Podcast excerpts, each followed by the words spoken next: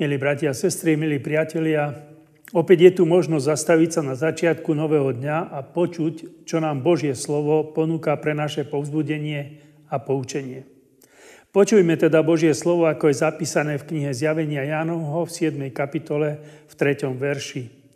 A hovoril im, neškodte zemi, ani moru, ani stromom, kým služobníkov nášho Boha neoznačíme na čelách. Určite ste sa v poslednom období stretli s množstvom zaručených vykladačov knihy zjavenia. V súvislosti s pandémiou vzniklo veľa rozličných otázok. Nie je to už konečné znamenie príchodu pána Ježiša na túto zem? Nie je to čas, o ktorom hovorí Kristus so svojimi učeníkmi? Čo sa bude diať pred druhým jeho príchodom?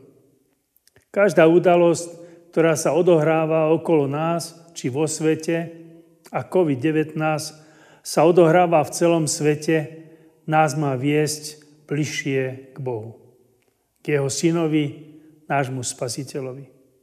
Určite je to výzva vrátiť sa k prvej láske k pánovi Ježišovi Kristovi.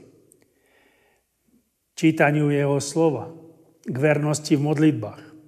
Treba povedať, že žiadne znamenie, ktoré pozorujeme vo svete, v spoločnosti, nemáme zľahčovať.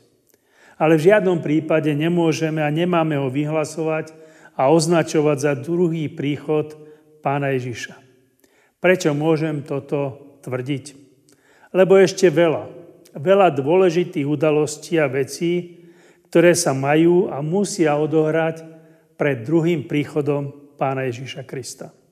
A tak môžem dôverovať Božej všemohúcnosti a Božej vedomosti a že On najlepšie pozná svojich služobníkov, teda tých, ktorí mu patria. Eliáš je považovaný za veľkého proroka a predsa v jeho živote bola situácia, keď si zúfal, keď bol presvedčený, že on jediný je Boží služobník. Ale pravda bola že pán Boh si ponechal v tej ťažkej dejinnej situácii v Izraeli 7 tisíc tých, ktorí neskláňali svoje kolená pred bálom a ktorých ústa bála neboskávali. Eliáš sa teda mýlil a pán Boh mu ukazuje, že sa mýli, že nie je sám, ale že je tu tých 7 tisíc verných Božích služobníkov. Ukazuje to, že aj v živote Eliáša boli chvíle, keď mu chýbala pokora a dôvera v Božiu múdrosť. Ale žiaľ veľmi často pokora a dôvera chýba mne aj tebe. Mali by sme sa v pokore pred Božím slovom a väčšej dôvere stále učiť a nezabúdať na pokoru, ktorej nám Pán Boh dáva svoju milosť. Tak o tom čítame v prvom liste Petra – a všetci spoločne opášte sa pokorou, lebo Boh sa pyšným protiví, ale pokorným dáva milosť. Ja viem, že mnohí túžia vedieť, aké to bude, to označenie, aký je to znak. V doslovne v preklade by to malo možno znieť, že budeme zapečatení, teda nejakou pečaťou. Ale dôležité je, že hospodin označí svojich a bude ich vedieť rozpoznať.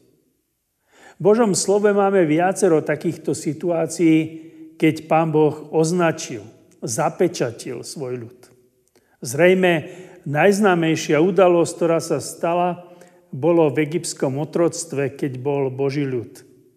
Pán Boh prikazuje vtedy Mojžišovi, aby Izraelci zabili baránka a krvou baránkovou označili svoje príbytky. Hospodin bude prechádzať a byť Egypt, ale keď uvidí krv na vrchu dverí a na oboch verajách, prejde popri dverách a nedovolí zúbcovi vstúpiť do vašich domov a zabíjať. Tak čítame v druhej knihe Mojžišovej 12. kapitole o tejto udalosti. Označenie alebo pečať na služobníkoch Božích, teda tých, ktorí patria spasiteľovi, nie je viditeľná človeku, ale je viditeľná svetému Bohu. Boh je silnejší. Boh je mocnejší ako Satan. Preto verím že baránok má moc má rozpoznať a má moc mňa aj teba ochrániť. A o tom nás uistuje Božie slovo. V prvom liste Korinským v 8. kapitole čítame, ale keď niekto miluje Boha, toho pozná Boh. A v Jánovom evaníliu čítame, ja som dobrý pastier, poznám svoje a mňa poznajú moje. A v druhom liste Timoteovi čítame, ale pevný základ Boží predsa stojí a má túto pečať. Poznal pán svojich. Pán Ježiš nám dáva viacero utvrdení, že ak som mu zveril svoj život, potom som na strane víťaza, na strane Božieho baránka, ktorý pred Božím trónom privíta tých, ktorým on daroval slávnostné biele rúcho. My vieme, ak nie, máme niečo v Božom slove zapísané, je to pre nás vážne, dôležité. Ale ak máme niečo e, zapísané dvakrát, tak je to o to vážnejšie. Vážnosť je zdôraznená práve tým, že aj v 9. kapitole zjavenia vo verši 4. je táto pravda zopakovaná. A pre mňa aj pre teba to značí, že je veľmi vážne toto slovo, ale že sa môžem aj na toto Božie slovo plne spolahnúť, lebo je to slovo živého Boha, ktoré zostáva na veky. Prežívame už prvé dni nového kalendárneho roku. A náš Pán a Spasiteľ sa ku mne a ku tebe ponúka za sprievodcu. Prihovára sa nám. Chcem byť s tebou, chcem ťa viesť. Chce ísť s nami na našej životnej ceste. Ak mu patríš, máš pečať Božieho služobníka. A to je to najväčšie a najdrahšie znamenie, podľa ktorého ťa on bude vždy a všade dobre poznať. A to ti zo srdca želám. Amen. Skloňme sa k modlitbe. Drahý Pane Ježiši Kriste, ďakujeme Ti za to, že Ty si nás hľadal v tomto svete, že si nás našiel, aby sme ti mohli zveriť svoj život. Ďakujeme ti za to, že ako tvoje deti, ako tvojich služobníkov si nás zapečatil. Poznačil si nás a môžeme mať istotu, že patríme tebe, že sme tvoji.